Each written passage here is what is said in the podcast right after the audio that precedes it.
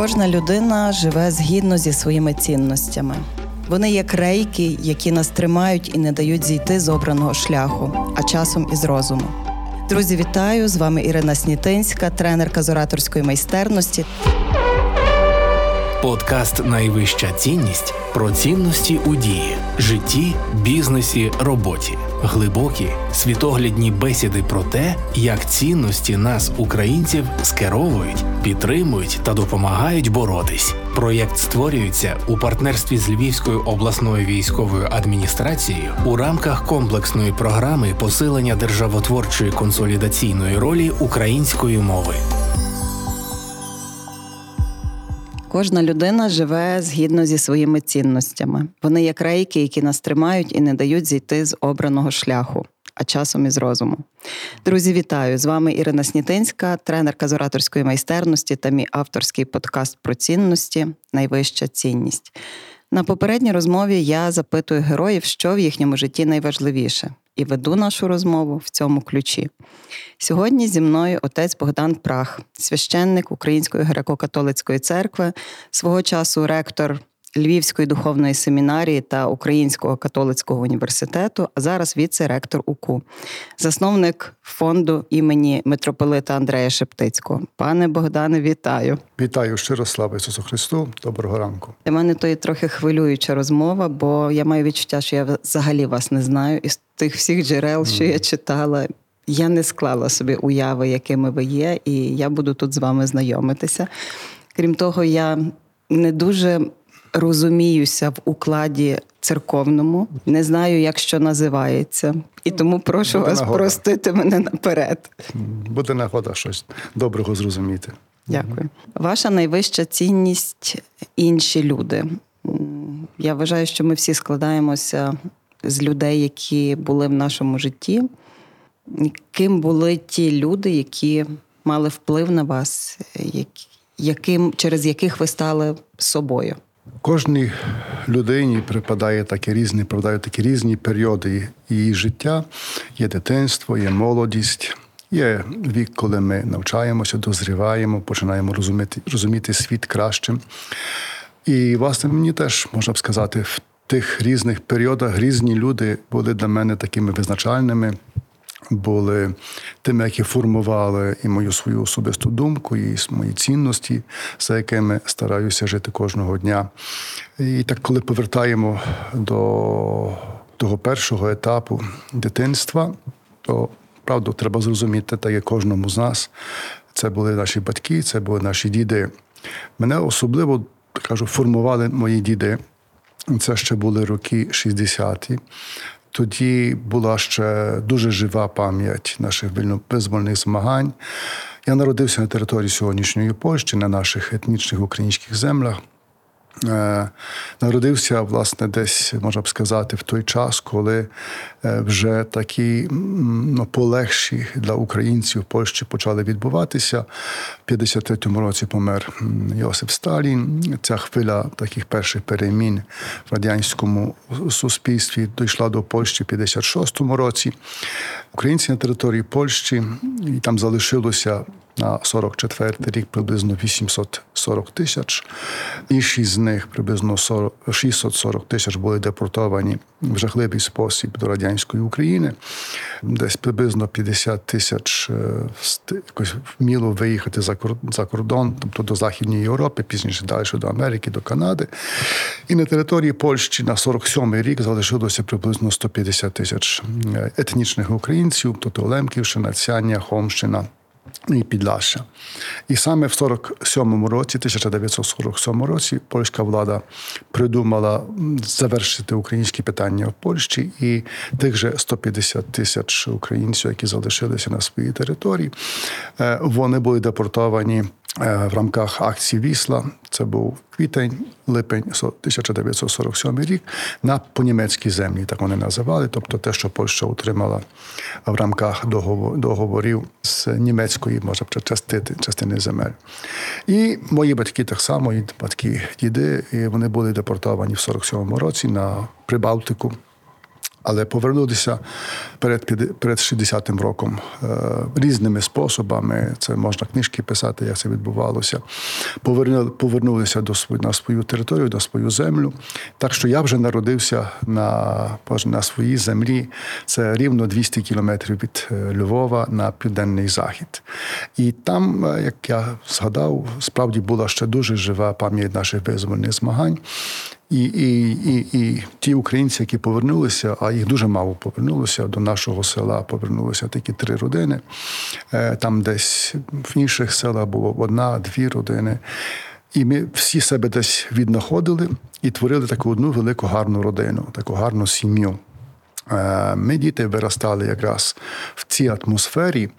Що було головним для них? Для них головним було те, щоб передати те все, що вони знали, що вони пережили нам, щоб десь та, скажімо, це успадкування українського життя, української ідентичності перейшло в наступні покоління. І вони це робили дуже добре, дуже вміло не накидаючи нічого, але е, дуже були такими яскравими свідками е, справді такого українського патріотизму. Е, вір, вірні своїй церкві, хоч фактично вона тоді була повністю підпіллі, але молитви, богослуження з Ватикану це була щоденність в нас в цілій нашій родині, і не тільки нашій родині, але коли вони разом збиралися, а дуже часто вони намагалися бути разом, українці, тоді вони і згадували, і молилися, і передавали нам цю інформацію. Ви народилися в Польщі, хоча були в там в українському середовищі. Е, часом від вас можна почути польське слово. Правда. Ви довго прожили в Польщі. Чи вважаєте Польщу своєю батьківщиною? Тобто я вважаю себе громадянином Польщі, але напевно, українцям, і, зрештою, так було завжди. Е, поляки е, навіть в цей радянський час вони побажали гідність кож, національну кожної людини. І вони не намагалися, скажімо, десь нас окреслювати, що ми є поляки українського походження. Тільки що ми просто українці, так само щодо білорусів, щодо німців, які проживали на території Польщі. І це було для нас дуже зрозуміле, і ми в такій атмосфері, скажімо, теж і десь виростали всі, і і намагалися бути так придатними чи там служити теж і тій громаді, в якій ми жили. Я говорю про польську громаду, але перш за все ми думали про українську спільноту в Польщі. Чим життя є там є іншим, ніж тут? Чи було на той момент, коли ви почали їздити в Україну? Напевно, багато відрізнялося життя Польщі на території України. Там були сформовані ще, скажімо, десь е, давні часи, я говорю ще за часів Австрії, за часів міжвоєнної Польщі чи зразу повоєнної Польщі. Такі форми життя, які тут е, зруйнувала, зруйнував Радянський Союз, а там воно залишилося. Е, в чому то полягало? Перш за все, в тому, що держава польська, навіть коли вона була радянською чи близько е, соціалістичною. Вона дуже дбала про це, щоб громадянин почував себе безпечно, в тому сенсі, щоб він. Відчував, що держава захищає його власність, його надбання, його то особисте, на що він може мати, чим може пишатися, і що може передати наступному поколінні. Цього не було в радянський час в Україні. Практично тут громадяни радянського союзу майже нічого не мали, крім того, що мали на собі і десь заховані, знаєте, в шафах. Е, ми, наприклад, і всі там мої сусіди, е, вони мали свою землю, вони мали свій ліс, вони могли мати своє майно е, нерухоме і рухоме, і держава це дуже дуже захищала.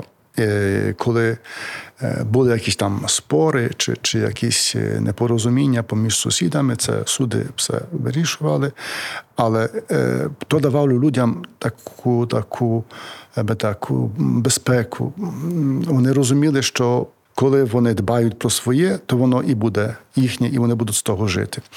Е, в моєму селі там практично пізніше наїхало на місце українців, ну, поляків з різних частин Польщі, і вони зуміли разом жити. Не тільки тому, що вони мали своє майно, і може дві-три сім'ї там на 250 сімей працювало десь на державних роботах, тобто жили з того, що вони йшли на роботу. 90 кілька процент жили тільки з того, що вони працювали на своїй землі. Як хтось добре працював, то він і мав, і і було, було йому достатньо, і, і нічого йому не бракувало. А хтось не працював, то мав, був біднішим, що так скажу. То є одне. Друге, дуже велика роль е, в суспільстві, дуже велику роль в суспільстві відігравала церква.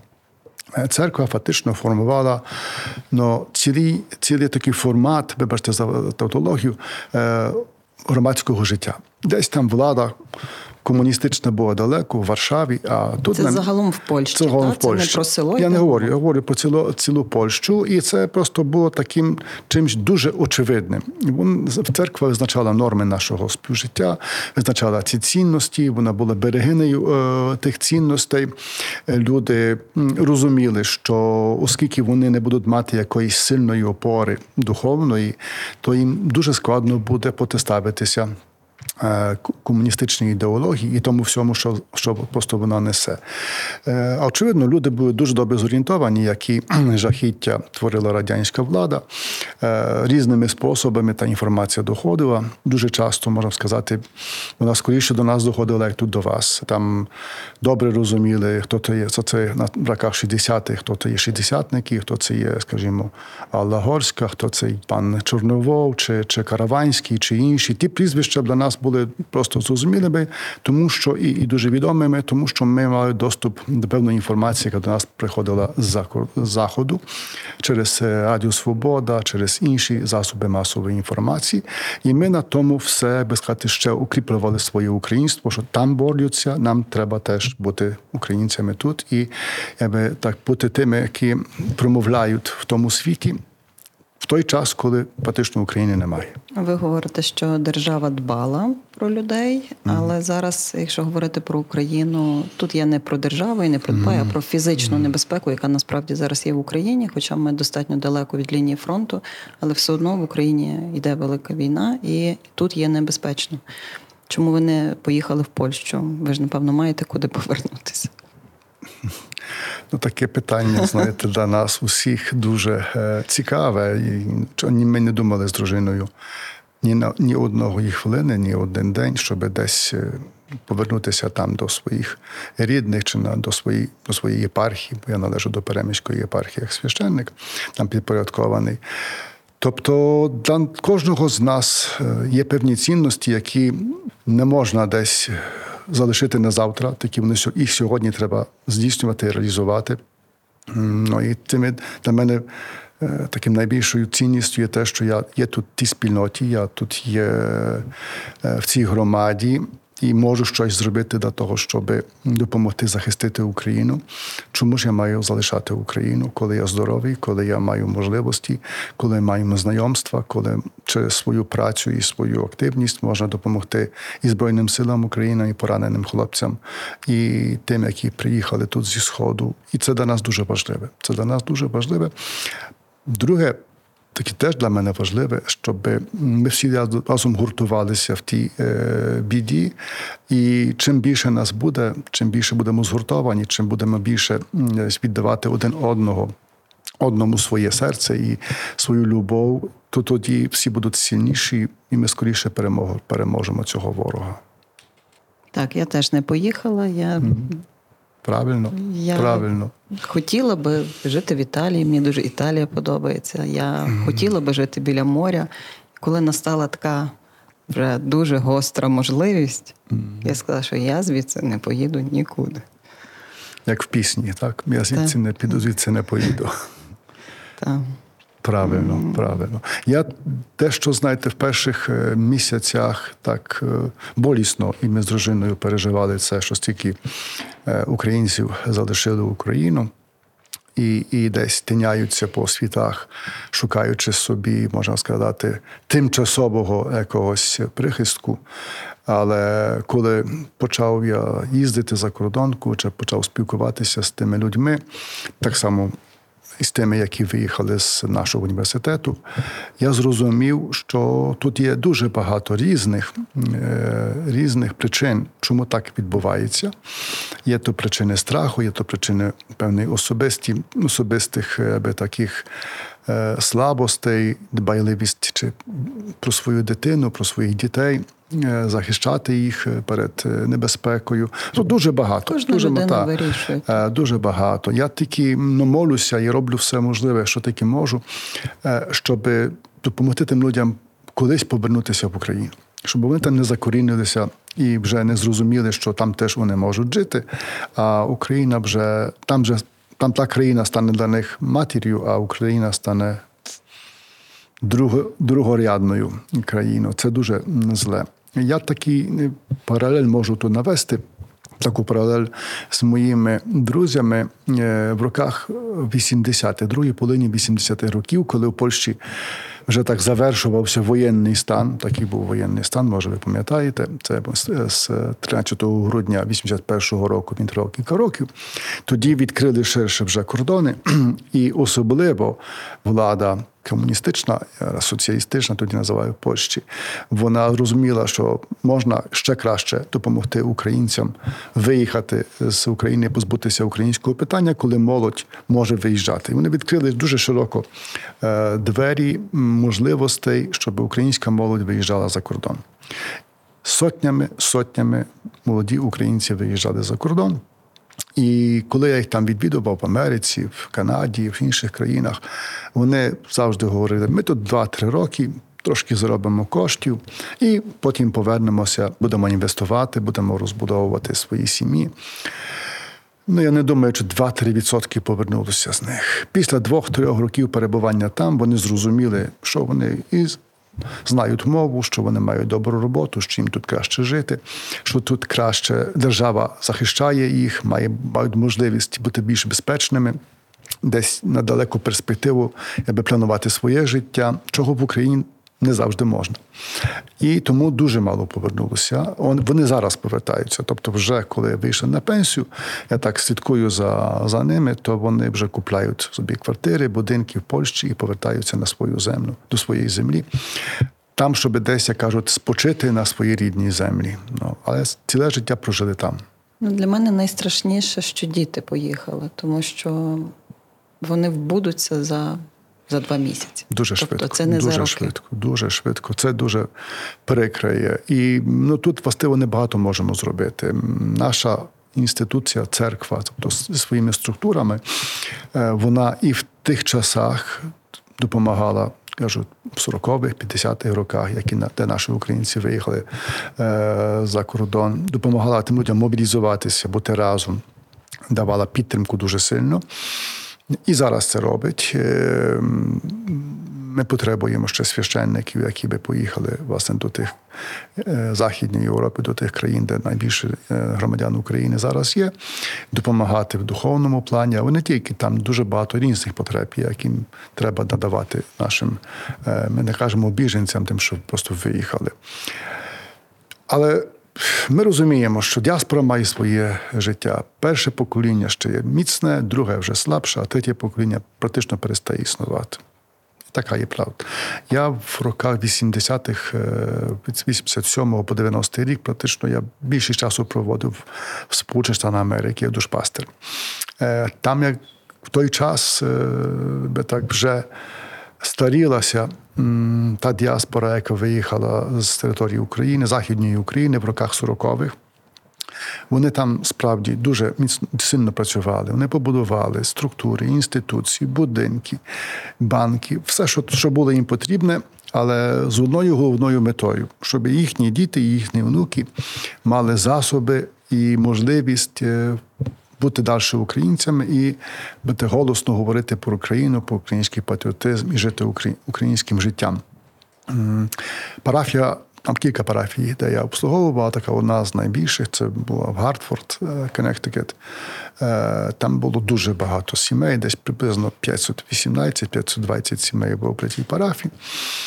До тої парафії я приїхав після 20 років, так подивитися, як воно вже там, знаєте, далі живе практично порожньо. їхні діти, їхні внуки розсипалися по цілій Америці. Кожен поїхав там, де має кращу роботу, де має кращу можливість реалізувати своє життя. І таким чином парафії ну, наповнюються зараз знову новими біженцями, е, новими вірними, але це вже не є то. Це вже є просто вже інша хвиля, як то називають в Америці, інша хвиля. Е, І таким чином, знаєте, і там ті пропали, і ті поволі теж будуть пропадати. І це дуже прикро і дуже сумно. Дуже сумно. Ми щось про сумне весь час. Давайте про щось. Е, так, бо мусимо говорити правду. Так. Мусимо говорити правду. Очевидно, ми є оптимістично настроєні і робимо все, щоб кожен з нас зрозумів, що ми маємо перемогти і ми переможемо. Але є ті явища, які є для нас дуже реальними, ті явища, які ну, десь болять, і серце болить, коли ми про них подумаємо. Але так подивіться, знаєте, Канада, яка велика країна, скільки вона має населення? 20 кілька мільйонів. Австралія, континент, теж має 20 20 мільйони населення. Добре живуть. І, і, і якось загосподарили свою землю, землю і свою територію. Я бував часто і в Австралії, і в Канаді, я бачу, як це все відбувається. Тобто, я думаю, не від кількості населення залежить, а від якості. Все залежить від якості, так і наше, так як і наше щоденне життя, так як і наше спілкування е, з, з, тим, з, ким, з тими, з ким ми є близько. Не не так то, думаю, важливо є, з як багатьма людьми ми маємо контакти і, і спілкуємося. Питання. В який спосіб ми це робимо? Яка користь є з того виникає і для нас особисто, і для тих людей, з якими ми спілкуємося? Яку користь приносимо громаді, спільноті? Це для мене це дуже важливо, щоб ту якість ми завжди десь ставили на першому місці. І чим якіснішим буде наше особисте життя, особисте спілкування з людьми, особливо коли говоримо про. Наше духовне, такий такий вимір духовний, не тільки там професійний, але кажуть, духовний, хоч професійний це теж дуже-дуже важливо. Але тоді ми будемо відчувати, що ми є, що ми є разом, що ми є сильні, що, як кажемо, нічого нас не подолає, і ніхто нас не подолає. І тим нам маємо жити. Очевидно, напевно, багато з тих, які виїхало, я знаю багато людей за кордоном. Вони дуже переживають за Україну, вони вболівають, вони донатять, вони шукають коштів серед місцевого населення, теж не українського. І вдало це роблять, і вміють це робити, і допомагають. Питання тільки, чи вони повернуть для мене тут, але як повернуть, то з чим вони повернуть, для чого вони повернуть. Багато, мені здається, наших громадян десь за той час 30 років. 10 років незалежності України не відчуло до кінця, що вони тут є безпечними, не відчують цієї безпеки для себе і для, для нового покоління, для своїх дітей. Може, це є досить велика причина того, що що вони хочуть для дітей, для своїх нащадків десь більшої такої безпеки. Чи там вона буде? Сьогодні світ дуже динамічний, дуже змінюється, дуже сильно змінюється. Ми ще через кілька років побачимо, як це все догори ногами обернеться. І ми це вже бачимо перші кроки. Якраз та війна дуже швидко, так динамічно прискорила ті всі процеси, які відбуваються в Європі. Занадто довго в Європі не було війни, і люди сильно розслабилися. Люди закинули цінності. Спілкування сьогодні перейшло тільки до формату онлайн. Людина людині не, не так потрібна вже є наживо, вона більше входить в той віртуальний простір, любить в ньому сидіти. Це не треба великого зусилля. Ти не мусиш з хати вийти. Ти не мусиш ти не мусиш щось бути купити. добрим. Не мусиш бути добрим. Ти не мусиш нічого купити, ти не мусиш нікого пригощувати. Достатньо знаєте, що ти відкриєш свій гаджет і там вже. Можеш спілкуватися скільки хочеш, будучи в ліжку, будучи навіть неодягненим, знаєте. Це дуже спрощує наше життя. Воно не дає того смаку, воно не дає знаєте, тої, тої радості, де ми, ідучи з кимось на зустріч, ну, стараємося підтягнути самих самих себе, щоб і добре виглядати, і, і бути сильнішим, і бути здоровішим. Це дуже важливо. Чи ви не говорите то зараз як дуже доросла людина, яка вважає, що весь прогрес то вже не є наймудріше, що сталося з нами? Значить, мені здається, знаєте, і так завжди було, що все, що ми десь досконалюємо, чи то в технологіях, чи, скажімо, в нашому. Е, нашій комунікації, воно має служити людині. Не тільки до того є. Від нас це залежить, як ми будемо, знаєте, тим користуватися. І тут я думаю, що прийде час, і люди дуже швидко навчуться, чи е, будуть могли вибирати те, що їм корисне з тої технології, а те, що їм не потрібне, будуть просто викидати. Я вже дуже багато людей знаю, які практично почали гаджети теж вже ставити на бік. Е, думаю, десятки, десятки відсотків людей майже не мають телевізора в хаті. А й не, не, користую, не користуються з ним. О, ви до них належите. З ким не спілкуюся. Колись телевізор це була основа. Сьогодні вона вже да, нам, нам просто не потрібна. Ми вже заступили телевізор комп'ютером чи, чи гаджетами. Прийде час, і ми це відкинемо. Просто це є ті новинки, які для нас є дуже цікавими. І ми хочемо зрозуміти, знаєте, як ми можемо е, послуговуватися тим, щоб більше себе показати, чи, скажімо, більше скористатися тим, що інші можуть нам передати. Але це все до до, до, до певного часу. До певного часу. І я я вірю, що воно так буде. Ви ж Але... зареєстровані в соціальних мережах. Однозначно. Але я не дуже не, не дуже користуюся. Я скажу. Е, за мене це роблять інші тут я в університеті. Добре. Так, Я не маю часу на це, реально кажучи, бо обов'язки, які є, ще ще дуже дуже такі ну, важкі, і треба їх сповнювати. І то є для мене, для мене на першому місці.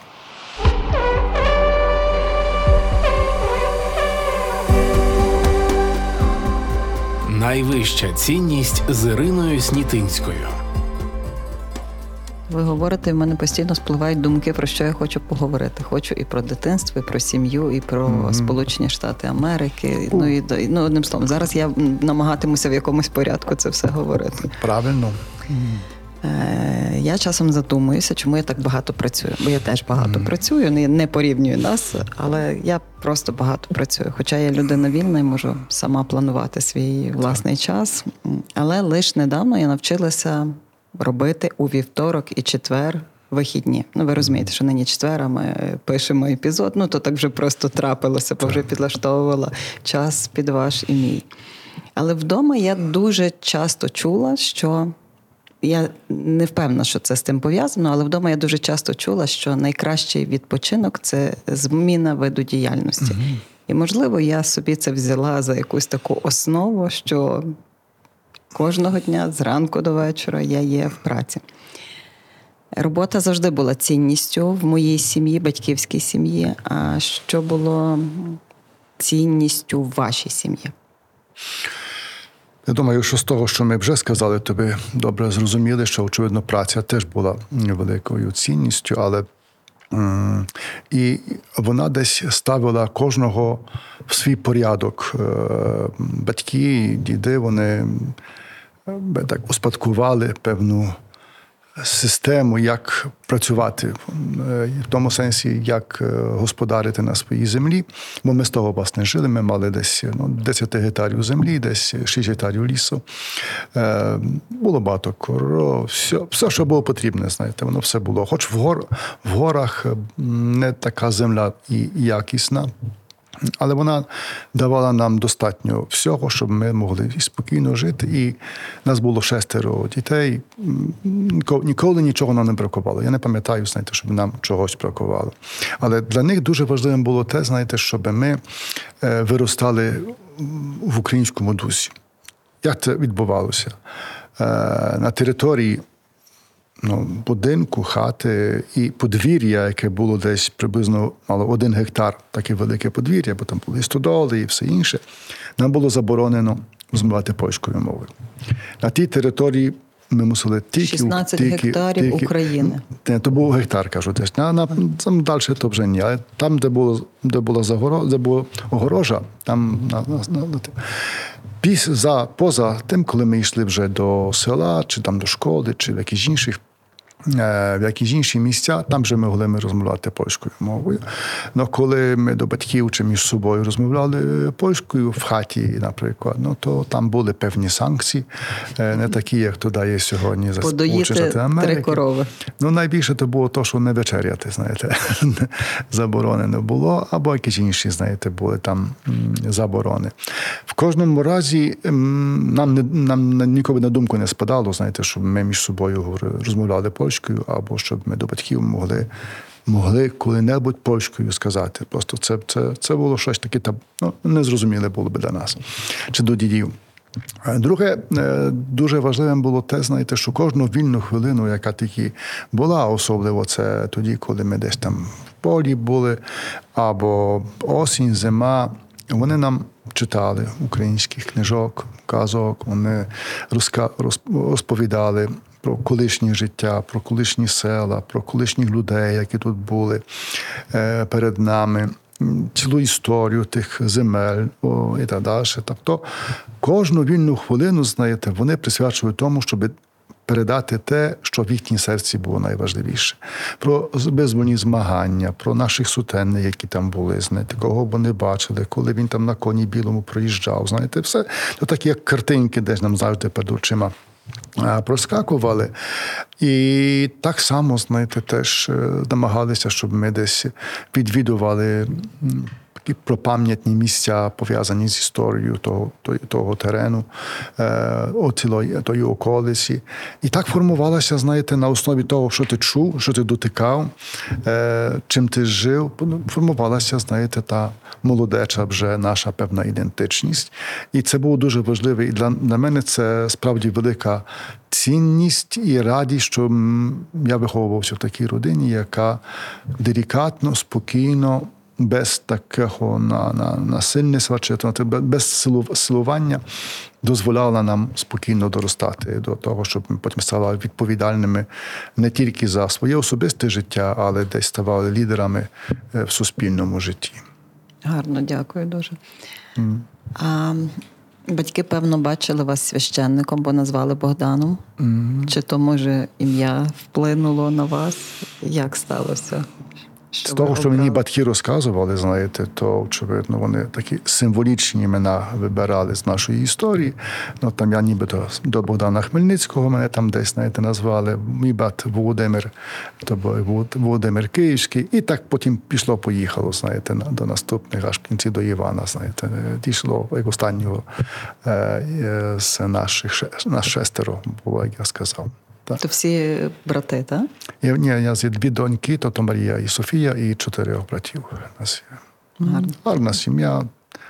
Часом зустрічаємося, хоч кожен десь брат Сполучених Штатах Америки, Марійка е, вчителькою в українській школі, працює в Польщі, і кожен десь має свою свою роботу, своє своє заняття. Зараз я працюю в освіті дорослих, неформальній освіті, тобто навчаю дорослих. А Правильно. колись я була лікарем. 15 років тому я була лікарем, 11 років я пропрацювала в медицині. Та, і Чудово. Я насправді зараз те саме роблю, тому що я так само навчаю, так само консультую, mm-hmm. так само допомагаю. Так, Тут трохи це, трохи сфера змінилася. Так. Та. Але я пригадую, що в нас студенти, котрі навчаються на бюджеті, після mm-hmm. закінчення університету мають пропрацювати кілька років там, mm-hmm. де визначить держава. І як це у священників? Бо ви кажете, що ви і в Сполучених Штатах були, а потім вас е, сюди закликали лекції читати. Як це все працює? Чи священники раз в кілька років мають якусь ротацію? Чи вони готові в будь-який момент встати, зібрати речі і поїхати? Все є приблизно окреслене двома такими головними чинниками. Перше, це є воля єпископа, якому ти десь підлягаєш. І друге це канонічне право, яке окреслює певні норми, якими послуговується сам єпископ. Е, кожна кожна ситуація абсолютно є інша. Е, генерально кажучи, це так, що священник має виконувати те, що накаже йому церква, приблизно так, як і в армії. Посилає його на якусь парафію або до іншого служіння, капелянського служіння чи десь інде. І практично він не має права відмовити. А коли відмовляє, то тоді можуть бути певні навіть церковні кари за це на, на нього накладені. То так виглядає дуже теоретично. Насправді це є так, що це є особиста домовленість, як двоє зрілих людей, е, і священника, і єпископа. Е, єпископ представляє певні потреби. Е, чому якраз дана особа там мала би бути служити, а не там, таки в іншому місці. І тоді спільно приймають рішення, бо оскільки священник буде йти на парафію там, де він не хоче, або, скажімо, примушений до цього служіння, напевно, він не буде виконувати добре свої, своїх обов'язків, і всі на цьому будуть втрачати. Тому на загал за останні там десятки-десятки років це так відбувається, що це є за згодою осіб, за згодою сторін. Таке власне відбувається. А коли йдеться якраз про, скажімо, мою особу, тут. Е, дуже багато відіграло те, що ну, я дуже хотів вчитися і робити, зробити якісь вищі студії, зробити докторат, науковий ступень осягнути. І е, ну, єпископ дозволяв, знаєте, щоб це можна було зробити, а воно вже потім потягнуло наступні кроки. Оскільки ти маєш е, наукові звання, тобі ти мав би служити якраз більше, як інші в тій сфері викладацькі, наукові, дослідницькі. Ну, де можна було це краще зробити, як тут, де формувалася українська церковна інституція. Ми говоримо про Львівську духовну семінарію, про Львівську богословську академію на той час. Це ми говоримо 90-ті роки, яка потім переросла в Український католицький університет. Отже ж, е, тут була певна послідовність, оскільки хтось займається наукою, він мав би далі, знаєте, продовжувати служити церкві в тій сфері, де треба виховувати виховувати інших. Хтось має інших теж виховувати, а хтось то е, десь завершив певні студії, осягнув якусь якусь добре, добру, добру освіту. Він має кращі можливості, як цей священик, який тільки готувався до душпастерства. А чому ви говорили, що на заході треба зараз багато священників українських? Е, чому їх нема? Чи чому брак? Е, нас за на сьогоднішній день ми маємо за кордоном три метрополії. Це є Канада, Сполучені Штати Америки і Польща. І я не знаю точно скільки вже єпархій, єпископств е, в кожній там єпархії метрополії є від три від трьох, від трьох до п'яти єпархів, єпископ, єпископів, але є такі єпископства, наприклад, в Австралії, е, де немає митрополії, де так само в Західній Європі, в Німеччині, е, в Англії, е, у Франції, в Італії. Тобто там є єпархія, структура нашої церкви, але вона була достосована до ситуації довоєнної, тобто до кількості вірних до час довоєнний коли прийшла ця еміграція е, воєнна, вони люди поселилися в різних містах, містечках, де не було нашого душпастерства зовсім. І треба було там творити нові осередки, щоб послужити тим людям. Деякі священники могли доїхати, але вони мали свої обов'язки, які там жили і там служили в тих єпархіях. Але треба було нові структури творити, і там ті нові структури мають хтось очолити, має хтось обслужити. Наприклад, Польщу. Наші парафії, там, де служили священники, вони були приблизно там, де нас розселили акції Вісла. І тут на південній частині Польщі, але в західній там Вроцлав, так умовно кажучи, Познань, Гданськ, знаєте, е, Щецін, Гданськ, і тут на біля Калінінграду. Зараз дуже багато українців опинилося в Варшаві, в Воді, в центральній Польщі. Ми там ніколи не мали своїх структур, ніколи не мали своїх парафій. І зараз там творяться нові структури, нові парафії, хтось мусить їх обслужити. Бо ті священники не будуть їхати 500 кілометрів кожної ну, неділі обслуговувати, знаєте, вірних.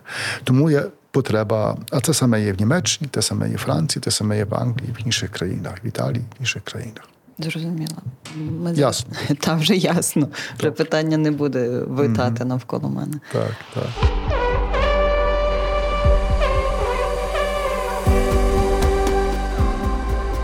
Проєкт створюється у партнерстві з Львівською обласною військовою адміністрацією у рамках комплексної програми посилення державотворчої консолідаційної ролі української мови.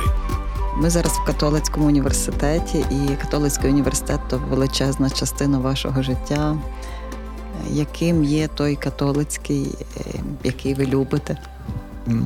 Ми стараємося, щоб наш університет був і український, і, і католицький, католицький, і ще університет. Добре. І ще університет е, в повному слові того розумінні.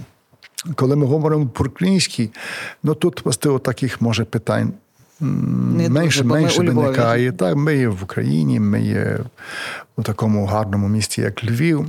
Е, Хоч тут теж треба, знаєте, дуже ставити багато, багато, знаєте, дуже високу високу планку, щоб ми зрозуміли, е, що означає до кінця український. А коли говоримо про католицький, то е, цікаво, тому що тут навчаються не лише католики, і зрештою тут так. навіть невіруючі навчаються. Однозначно, Певно, що так. Однозначно. Як ви допустили до такого? А, Така традиція є в католицьких університетах практично від завжди. Напевно, ви знаєте, що католицькі університети формувалися ще в середньовіччі, і там були різні етапи і періоди в різних країнах. Зараз чи не найбільше, е, думаю, католицьких університетів є Сполучених Штатах Америки, та і в Європі є багато. Е, католицьких університетів. Особливо в Римі, там, де власне церква е, церква живе як місце і своє, має свою державу Ватиканську. Але католицька церква завжди була відкрита для всіх. Е, ну, були періоди, коли там було трошки менше тої відкритості, але за останні, е, особливо після Ватиканського другого собору, це дуже це відкрило. Так само, коли говоримо про освіту. Е, візьмемо середньовіччя, наприклад, або десь, скажімо, той час Ренесансу, чи навіть і пізніше, скільки наших українських православних видатних осіб вчилося в єзуїтських школах?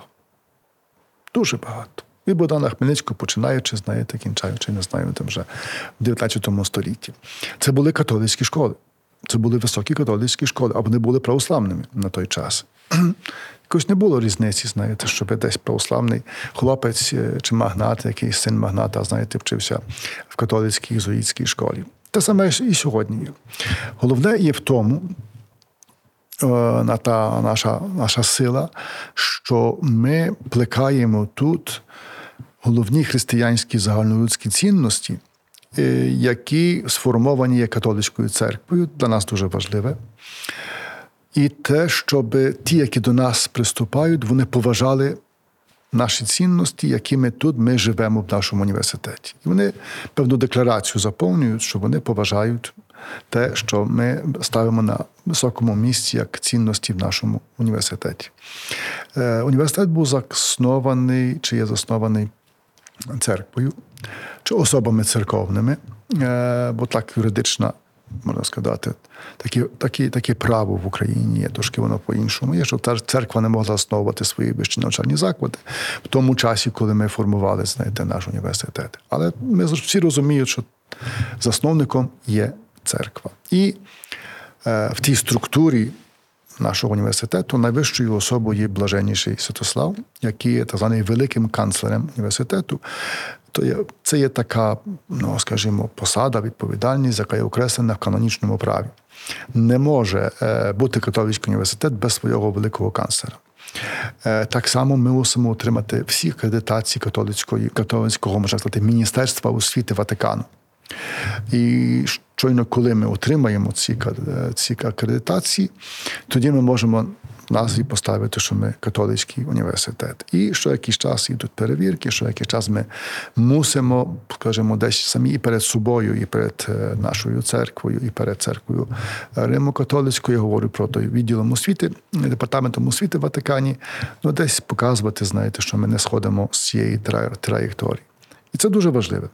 Коли йдеться про наших студентів, наших працівників, ми не питаємося про релігійний паспорт, е, так умовно кажучи, е, в них, але ми очікуємо, що вони будуть поважати заклад, інституцію людей, які, до яких вони самі прийшли.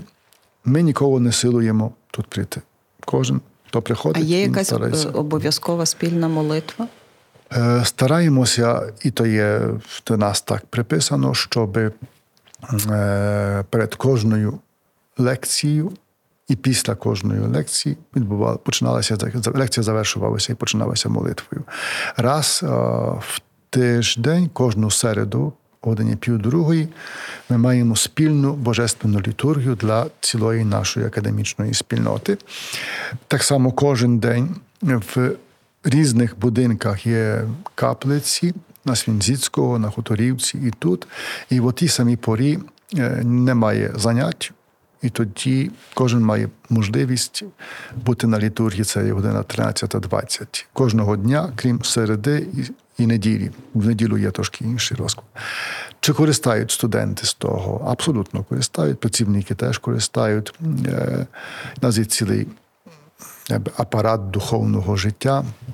Це називається деканат духовного життя, який, який дбає про це, щоб надавати духовні послуги і тим, які вважають себе греко-католиками, і тим, які хочуть скористатися допомогою, розмовою е, чи сповіддю. Навіть і ми когось охрещуємо, приймає хрещення е, в нашій церкві. Тобто для нас виховання в загальнолюдських, в християнських, католицьких цінностях це є часом може навіть і вище, як навіть і освіта. Хоч бо розуміємо, що освіта в нас є Дуже висока добре. і стараємося, щоб воно було, але ми не, не занедбуємо так само і процес формації людини. Тобто для нас дуже важливим є, щоб ми формували людину цілісно. Не тільки в професійному плані, але так само, щоб вона вміла добре приймати рішення в своєму житті. Щоб вона навчилася це робити, щоб вона навчилася спілкувати, щоб вона навчилася з іншими людьми, навчилася цінувати другу людину, щоб вона доростала е, до відповідальності за свою країну, за свою родину, за свою сім'ю, щоб тими всіми спокусами, які зовні до нас приходять, щоб вона вміла над ними панувати, над тими спокусами. Ну, не завжди то виходить. Зрозуміло, кожен з нас є інший, кожен з нас. е, Ми сіємо зерно, а які плоди виростають? От так зараз з перспективи дивлячись, ми задоволені з того, що багато наших випускників справді служать нашій країні, служать нашій церкві, служать нашим громадам, спільнотам. Ми ще маленький університет, але ми поволі ростемо. Е, І я думаю, що наші випускники будуть займати відповідальні посади в наших, наших, наших чи то управлінських різних сферах, державних, і громадських, і виборних, і будуть допомагати формувати новий лад в нашій країні. Це є наша мрія. І для того ми тут є. Власне, то є наша головна мета. Кадри, кадри, кадри. Люди, люди, люди. Людина, людина, людина. Це найважніше.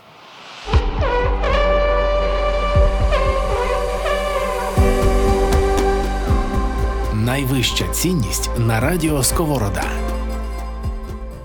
Перші два роки, е, коли я почала навчати ораторської майстерності, я винаймала зал.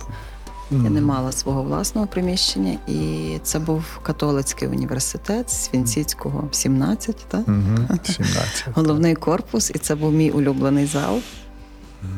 І після того я дуже довго шукала щось схоже, і вже моє приміщення набагато, звичайно, менше, але я зробила там такі балки, наче які мені нагадують е, той дуже приємний час, насправді, мого початку. Чи ви навчаєте, чи ви як викладач працюєте? Я до, довгі роки я працював викладачем е, по своїй спеціальності, тому що я займався історією церкви як дослідник. Як дослідник. Е, За останні хіба чотири роки я так відійшов вже від тої від викладацької справи. Е, Думаю, повернутися. Е, Зараз можна б сказати, дуже багато е, я подорожую е, і подорожував за останні роки по світі. Це ускладнював справді, знаєте, цю дисципліну і порядок, який вимагається від викладача, щоб він вчасно завжди кожного тижня, о тій, о тій годині був на на лекціях. І тут той графік викладацький і графік моїх поїздок він ну, не міг накладатися. Тому є добрі вже науковці, які заступили мене. Я дуже тішуся, що так є. Але мені велика велику радість і приємність завжди е, надавала така співпраця розмова зі студентами. Я це практикую в інший спосіб. Тобто я зустрічаюся зі студентами в такий неформальний спосіб, з групами студентів досить регулярно. І зараз, коли проходить осінь, зима, то буде дуже частіше, ще такі будуть такі зустрічі групами, 40, 50, 60 осіб. І це мені власне так надає таку теж радість і задоволення, що ми можемо поділитися своїм досвідом і відповісти на запитання молодих людей. А для мене найбільший формат це те, коли студенти питають, коли вони з яким зацікавленням приходять на ці зустрічі, коли вони дозрівають. Задаючи питання, бо добре питання поставити, треба вже бути зрілим, щоб такі питання поставити. Це дуже важливо. А як е, з конфліктом поколінь? Що ну так я зараз буду сильно спрощувати, але що mm-hmm. діти думають, що батьки відстали, а батьки думають, що діти не дотягують. Ем, так, так завжди було, я і буде. Так і буде, так. Так і буде. І тут, коли ми говоримо про конфлікт поколінь, я думаю, це більше відбувається десь в сімейних колах, десь в родині. Коли ця молода людина виходить назовні, е, вона десь по-іншому починає е, дотикати цього світу. І тут Ну, я я особливо цього не відчуваю. Я вже, очевидно, не молодий. Пан Маринович ще трошки молодший за мене, знаєте, і так далі. Водика Борис теж не не дуже віком, бо ми однолітки є. Молодь радо з нами зустрічається. Молодь е, дуже хоче, знаєте, часом дуже часто знайти час, е, дуже дуже складно знайти час, щоб ми приділили студентам скільки, скільки вони е, потребують. Тобто тут не відчуваю абсолютно якоїсь такої, знаєте, ситуації, що ми сконфліктовані через вік, через певний час. Для для мене важливим є те, знаєте, щоб студенти могли нам щиро подивитися в очі, і ми їм і відчути, знаєте, що ми ми дихаємо тим самим. Ми тільки кожен має вже трошки інший досвід з, зі свого життя студент чи студентка щойно, щойно входить в життя, а ми вже десь так, скажімо, згори дивимося на певні речі. І для нас важливо, щоб те, що ми відчуваємо, дуже важливе передати, щоб ми їм передали, оскільки вони скористаються. А вони дуже часто, може, і очікують такі банальні речі, щоб десь е, поговорити про про, такі про такі справи, я кажу, залишіть це, це сьогодні не важливе. Там, Сьогодні для вас важливе те, і те, і те. І то, знаєте, мобілізує потім, коли є друга розмова, ми вже переходимо на більш зрілу, знаєте, якусь дискусію в тих конкретних тематиках, які е, для нас і для них є важливі. Чому? Тому що перебування в університеті це дуже короткий час. Це 2-3-4 роки, в залежності від того, на якій програмі ти є. А пропозицій ми маємо дуже багато. І зараз тут, е, би сказати, скористатися е, треба якнай, якнайбільшими можливостями, які є в університеті. І коли ми роздискутуємо і говоримо з студентами, вони справді часом розгублені, тому що пропозиції на кожен день є там 10-15 і вибрати, а часу дуже мало. Часу дуже мало. Тому треба сформувати людям певні такі якби, потреби. Що ти хочеш, чого ти очікуєш, що ти любиш, щоб ти на коли прийдеш на ту зустріч чи на ту подію, щоб ти не сиділа як на шпильках, але щоб просто ти в себе вдихувала, чи вдихував, е, чи вдихав це все, що дуже тобі буде колись потрібне, і дуже і буде десь формувати твою твою перспективу, твоє життя? Багато часу ви були в є в адміністративній роботі, але УКУ, напевно, як приватний заклад, не дуже журиться опалювальним сезоном. Так. Що є викликами адміністративної роботи для вас, власне? Зараз е, я вже практично віддав адміністрування, бо я так трошки вже є такою особою, яка працює більше на гадовій раді. Я є віце-президентом разом разом з Бадекою Борисом. Там стараємося певні речі зовнішньої нашої політики і. Я би так сказати, фонрейзингу провадити за кордоном і не тільки, а так само і в Україні. Але коли ще недавно, кілька місяців тому, я був ректором в адміністративному нашому плані. Це дуже важливим було підібрати людей, які будуть е, добре розуміти, чого ми, як керівництво, очікуємо е, від них тут, працюючи тут в нашому університеті. Отже, перше добрих спеціалістів по економіці, щоб вони належно вміли сформувати бюджет, щоб вони розуміли, знаєте, що це для кожного має бути абсолютно зрозуміле. І для того, хто для прибиральниці, умовно кажучи, для керівника якогось там господарського підрозділу, для завкафедри, для керівника інституту. І ми це вже давно знаєте зробили. Тобто я не пам'ятаю, коли це могло статися, але роки тому 15 ми вже може навіть і більше, коли ми так справді серйозно почали формувати дуже професійно наші внутрішні відносини і те, щоб ми були назавжди безпечні. Всі, щоб почували себе безпечно. Те, що я часто повторюю, знаєте, як е, я жив в Польщі, щоб десь ми почували себе безпечно, а українці тут, знаєте, які живуть в Україні, не завжди почувають себе безпечно. Тобто ті структури. Е, і ті уряди, ці департаменти, як то назвати, інституції в Україні, вони розхитані і вони не не створюють безпеки, е, а мали би це робити кожного дня, і це основна їхня робота. Щоб забезпечити нормальне, безтурботне життя своїм громадянам. Тому теж ми тут створили таку інституцію, яка має забезпечити безтурботну працю нашим працівникам, коли ми вже затвердимо, проголосуємо, перевіримо на різних рівнях наш бюджет, знаєте, то є святе. І кожен знає, він має стільки, і стільки, і стільки, знаєте, коштів, що він може собі спокійно планувати, працювати. Очевидно, він може дошукати десь на грантах, може в якийсь спосіб інший здобути, але кожен розуміє, що буде тепло, що буде вчасно зарплата. Що не буде жодних проблем, знаєте, з податками і Це така біда, яка є в інших так. навчальних закладах, так. коли цілі зими сидять студенти холодні. Тобто і під тим оглядом нас відколи я пам'ятаю, завжди був е, була безпека, спокій. І коли людина приходить до інституції і розумієш, знаєте, що воно все на своєму місці, то вона починає зовсім по-іншому працювати. А це дуже важливе. Це дуже важливо, щоб був цей комфорт. Знаєте, не тільки там гарних приміщень, але комфорт теж, що я знаю, що можу розраховувати на майбутнє через місяць, два, те, які затрати, витрати, особисті, знаєте, все інше. Це дуже важливо. Хтось хоче мати більше, є така можливість. Є є різні пропозиції, які нас навіть в нас можна доробити собі через різні наші внутрішні гранти, які просто є досить багато, є в дослідницькому, і в іншому плані так само. Але той було найважніше, і далі воно залишається. Тобто, але це є завдання, це не є якийсь виклик. Ні, це це, це щось таке, що має бути абсолютно нормальне. І так було, як я то завжди говорю за бабцю Австрії, знаєте, так є в інших країнах нормальних, де нормально інституції розвиваються. Власне, питання стоїть в чому, знаєте, тут, що все є розхитане. От, Головне те, знаєте, що інституції в Україні е, ну, здеградовані тим, що вони не виконують своїх функцій.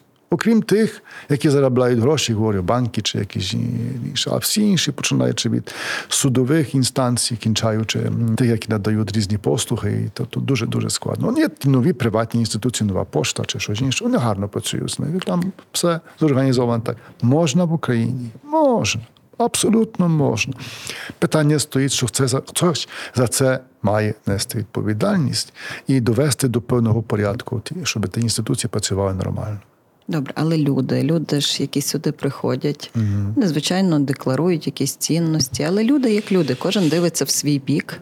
Однозначно. А, а щоб це була команда, треба, щоб всі в один бік дивилися. Значить, я вважаю, що кожна людина є доброю, вона є чудовою, вона є відкритою, вона хоче е, сама себе десь реалізувати. І тут дуже важливим є, знаєте, є те, як ми до тої людини підійдемо. Чи ми справді вона відчує, що ми щиро її прийняли, що ми щиро запрошуємо її до співпраці, що ми справді делегуємо її те, щоб вона була свобідною в нашій нашій спільноті, на своїй посаді, де вона є. В тому сенсі, що вона може приймати рішення, а не тільки чекати, що згори керівник щось їй скаже. Тобто ми делегуємо відповідальність на сам на сам низ. Розумієте? І тобто так було ви робите завжди. лідерів. Абсолютно. І вони мають поволі проти брати брати справи в свої руки, і вони мають виростати з тих низів, іти вгору, вгору, вгору. І казати, Стеля, отче, так, скажіть, що нам робити. Так, того ніколи не було. Не я. І, і, і думаю, що просто не буде. Очевидно, ми формуємо як ректорат і сенат певні рамки, в яких ми маємо зміститися. Рамки оперті, знаєте, наші стратегії, на цінностях на тому, що ми є спільнотою, це дуже важливе. Але все інше, знаєте, це вже є дуже, е, би сказати, залежить від людини, від її професійності, від її охоти, від її заангажованості в роботу. Чи траплялися чи траплялися о, люди нам, які чи попадали, які ну, десь не виконували, чи не хотіли ну, виконувати? Так, звичайно. Траплялися, але це насправді дуже мізерний відсоток я би так за моїх за мого часу ректорування, я би назвав, де може три особи, чотири особи на 850, знаєте. Це дуже мізерний відсоток. Це навіть в промілях можна, знаєте, вже давати. Е, але більшість, е, яка тут попадає, за що запитаєте ви самі? Я думаю, що вони щасливі і, радісні, що тут працюють. Де є найбільша проблема зарплати? Всюди таке. І добрих наших працівників перехоплюють ті дуже часто, які дають вищі зарплати е, та приватні компанії, приватні інституції. Ну і не марати. Тоді ми шукаємо інших. знаєте. І, ви в такий і спосіб і теж послужили, тому так, що ми ви... когось доброго віддали комусь, знаєте, і вони буде служити. Е, але ми намагаємося так робити, знаєте, щоб ми випереджували запроси, чи як це називатися, запити. запити інших е, щодо наших е, працівників, і формувати таку політику е, нашого внутрішнього життя. Щоб люди, яким щось потрібно, щоб вони могли щиро до нас звернутися, поговорити, а ми мали можливість їм допомогти. І маємо різні способи, як власне допомагати нашим працівникам, коли вони є в потребі чи то наглій потребі, чи чи такі, яка десь вже проєктується, що вона буде в їхньому житті. Бо теж такі виникають, хтось скажімо, орендує квартиру, і, і в певному моменті вже прийшов прийшов сусід е, і сказав, чи там власник, що не буде, або даш мені 100%. Знаєте. І тоді треба спільно думати, як це питання вирішити.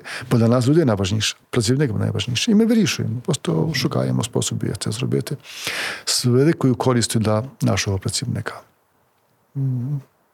Аж захотіла бути вашою працівницею. Я запрошую вас. Але ви все маєте впорядковане в особистому житті, то чому ж так? Я буду мати навчання для два два навчання в католицькому, напевно, в лютому для викладачів і для вищої ланки. Дуже добре. Запрошую, запрошуємо, запрошуємо. Ми всіх запрошуємо. І люди приходять, інституції до нас приходять.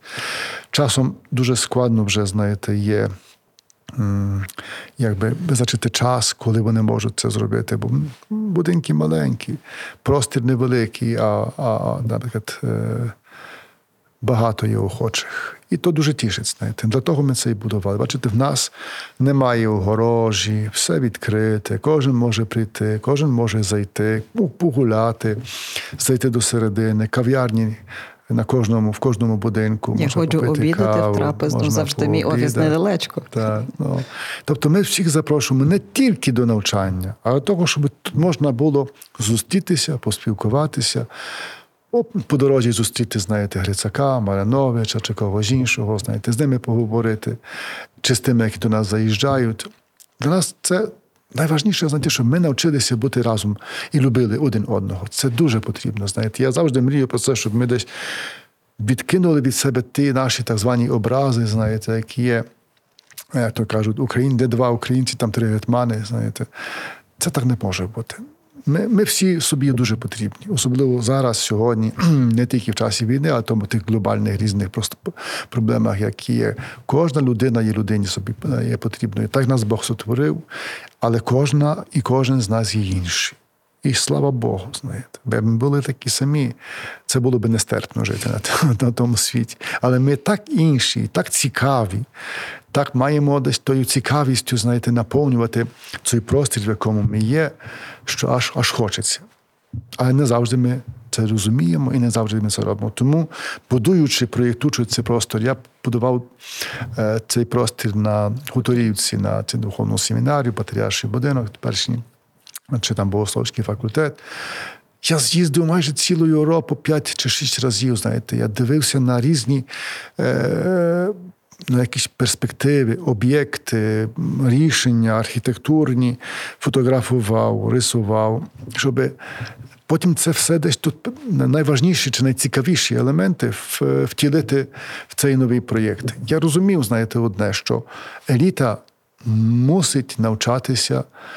Е, в таких приміщеннях, в такому просторі, щоб вона сама на них діяла. Цей простір будинки мають на них діяти, мають їх виховувати.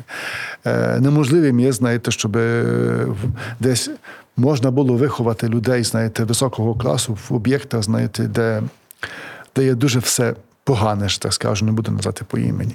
І тому теж. Там можете побачити елементи з Інсбруку, з будинків, з Кракова, знаєте, чи чи з, е, з Роттердаму, знаєте, чи з Італії. І там все є наприклад, той атріум в тому будинку Богословському. Знаєте, Це такий італійський дворик гарний, знаєте, зроблений. Там ще мало бути більше об'єктів, але ми просто вже поки що зупинили. Там процес перенесли свою активність більше на, на, це, на це поле. Але для нас це важливим було, знаєте, щоб і та природа, і зелень, і будинки, і архітектура вони виховували людину, щоб людина могла почувати себе як найбільше свобідною, а вона тоді буде свобідною, коли не буде обмежень, знаєте, ніде, коли буде світла багато в будинках.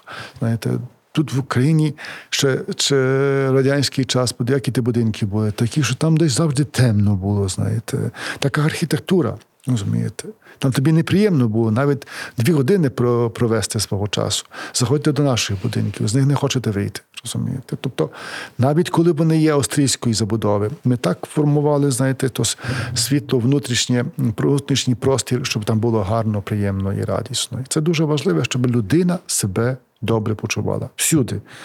І в об'єктах, будинках, і на природі, і на навкіллі, але з другою людиною. Не сама. Не сама. Кажуть, що все добре має здатність закінчуватися. Ну то я не про сумне, то mm. я як ви пережили завершення своєї ректорської каденції? Щасливий. Я то сказав, що добіг до кінця і залишив університет в непоганому стані. Е, особливо в ті часи такі досить динамічні пертурбації, ми то називаємо ковід. Е, перша майдан, перша війна, так скажу, довго тривала на сході, потім. Ковід, е, зараз повномасштабна війна. Це не не були прості моменти. І тут те, що для мене було найбільшою такою турботою, то, що я вже сказав, знаєте, я старався бачити кожного працівника, десь відчувати, знаєте, в якому він настрої, чи вона в якому настрої, і обійняти так сильно притиснути до своїх грудей.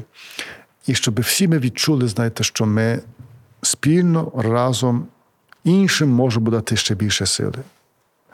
Коли в нас побачить іншу єдність і і, і, рішучість, тоді і відвага для кожного українця буде ще десь там мати, буде сильнішою. І то було найважливіше.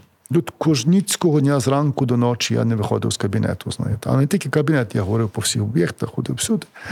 І і коли я бачу очі засмучені, коли я бачу, знаєте, десь е, схилену голову, я тої людини не залишив. Просто я старався доти бути з нею, доки, знаєте, ті очі стали яснішими, коли голова була піднесеною, і з такою головою піднесена почала йти в життя до свого дому, до свої, до свого середовища. Це, це, Це дуже важливе. Це дуже важливе.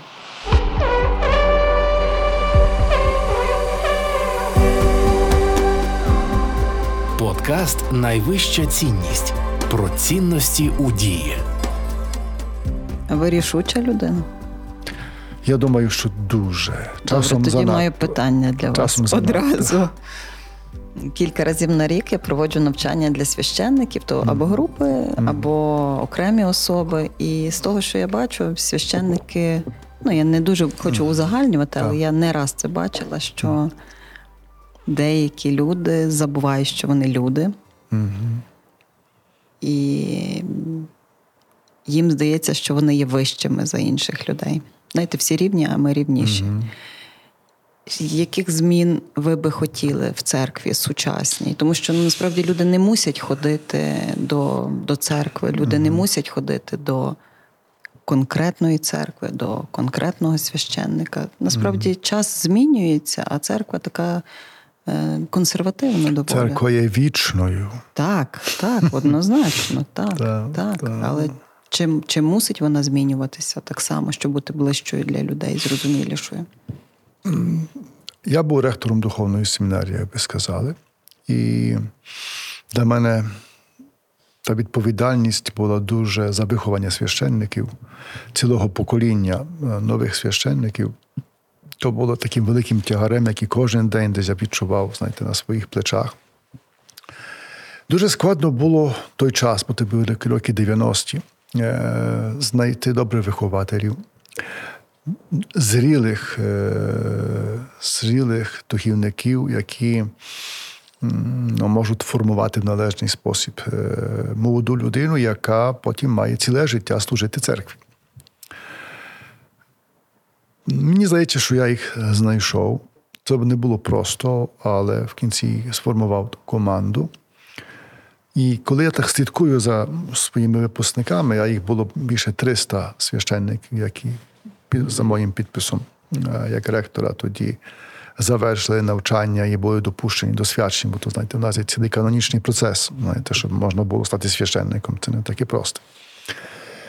Е, і так, коли слідкую за тими моїми випускниками, я скажу, що я дуже радий, знаєте, що я бачу е, багато з них, дуже багато з них тих, які е, схиляються нижче навіть свого сану, знаєте, для того, щоб вище піднести церкву і вище піднести сам сан священства. Дуже гарно працюють, займаються спортом разом з молоддю, шукають різних нових форм, як служити людям. Не тільки там, скажімо, сама молитва, вона є дуже важлива, бо то вона є основною, основою в житті священника, але і дбають про культуру, е, і дуже поширюють культуру, е, скажімо, там місцевого своєї місцевості чи околиці, Е, шукають різний спосіб, знаєте, як вивести людей чи молодь з того села, показати їм, знаєте, трошки інший світ в іншому вимірі і так далі. Тобто не завжди то видно, коли ми не є учасниками тих подій, чи, тих, чи ми не є в тих середовищах. Е, очевидно, є випадки, чи я то назвати, Так, знаєте, і всюди вони були, є і будуть. І ми стараємося, щоб ну, цього не далі не відбувалося. Тому теж у нас є так званий інститут постійної інформації священників. Він вже роками є сформований в нашій церкві, в нашій саме тут тій єпархії. Тобто він полягає в тому, що всі священники мусять постійно е, брати участь в постійній формації. Всі. Обов'язково. Я вже не говорю про реколекції, духовні, духовні вправи і те все, але такі формаційні, знаєте, є. Там і психологи беруть участь, там беруть е, участь політики, знаєте. Ну, різного роду люди, які допомагають священникам формувати знаєте, нове бачення, служіння, яке вони мають е, проводити в нашій Це дуже парафії. цікаво. Тобто Так. така освіта впродовж життя. Ціле, просто про цілого життя вони мусять проводити, знаєте, свої зустрічі і там за підписом іспити складають. Просто дуже дуже багато різних форм для того, щоб вони могли не щоб не залишалися на самоті, щоб вони просто у спільноті священників могли брати приклад з інших і розвивати своє служіння. Е, Особисто я сам дуже, дуже часто трапляється, що я десь своїх випускників беру на розмову і трошки маємо тверду розмову, бо я знаю, що вони не стараються. І тоді маємо дуже конкретні розмови на конкретних прикладах. Е, Дещо змінюється в їхньому житті, деяких нічого не змінюється. Просто така людина. Ну, ж нічого не порадиш, нема, на то нема ради. Я теж не маю відваги е, щось змінити в своєму житті. Ще є інші не раз причини, які е, ну, особистого характеру. В кожному разі у нас є всі можливості в церкві, постійно вони є, вони існують інституційно, е, щоб священники щораз то більше е, активно. Правда, активну е, проявляє активну форму свого душпастерства, не пасивну. Пасивна то є така: я стою перед престолом, і ти маєте до мене прийти. Хто не прийде, то твоя проблема. Розумієте, а не моя. Тут, власне, активна то є те, щоб бачити людину там, де вона є, в своєму середовищі, зі своїми проблемами, зі своїми тягарами, які вони мають, як вона несе кожного дня. Ну, це старається церква робити. Пригляньтеся, як маєте охоту ближче, і побачите, знаєте, побачите те, чого ви навіть не сподівалися побачити. Я впевнена, що дуже багато прекрасних є священників. Є. Я казала про якісь окремі випадки, які я бачила. Ну, вони і... такою закваскою до поганою часто є, знаєте, в тому нашому гарному тісті, який, який є. Але нема рад. Я недавно мала таку, ну, не гостру розмову, але розмову зі своєю однокурсницею стосовно mm. медицини як сфери послуг. Mm-hmm. І ми говорили там про різне, про що служіння, той самий корінь має, що послуга насправді. І mm і вона зі всім погоджувалася, але казала, що медицина це не є сфера послуг, і тим паче, що вона не слуга. mm Як то в церкві? Ну, цікаво, я би хотів з тою особою поговорити, знаєте. Е, тому що, оскільки ми я, ви знаєте, не вміємо послужити і не вважаємо, що воно є невід'ємною частиною моєї людяності, де би то не було, розумієте? То щось з моїм розумінням світу і цінності просто не так. знаєте. Я дуже тішуся, коли я можу комусь послужити. Я думаю, ви так так само. Так, бо то є я, люди черп... ж для то, для так, людей інших. Ми це черпаємо роблять. радість, думаю, більше з того, що ми комусь щось дамо бачимо радість в її очах, особливо тоді, коли та людина щось того потребує, дуже потребує. Як з того, що ми отримуємо. Нам же, нам же нічого не потрібно. Про те, що ми все маємо, а часом навіть надмірно, і не завжди вміємося з тим поділити з іншими, знаєте, або не не бачимо, кому воно потрібне, знаєте. І просто не не бачимо, просто не хочемо бачити, або не маємо потреби бачити.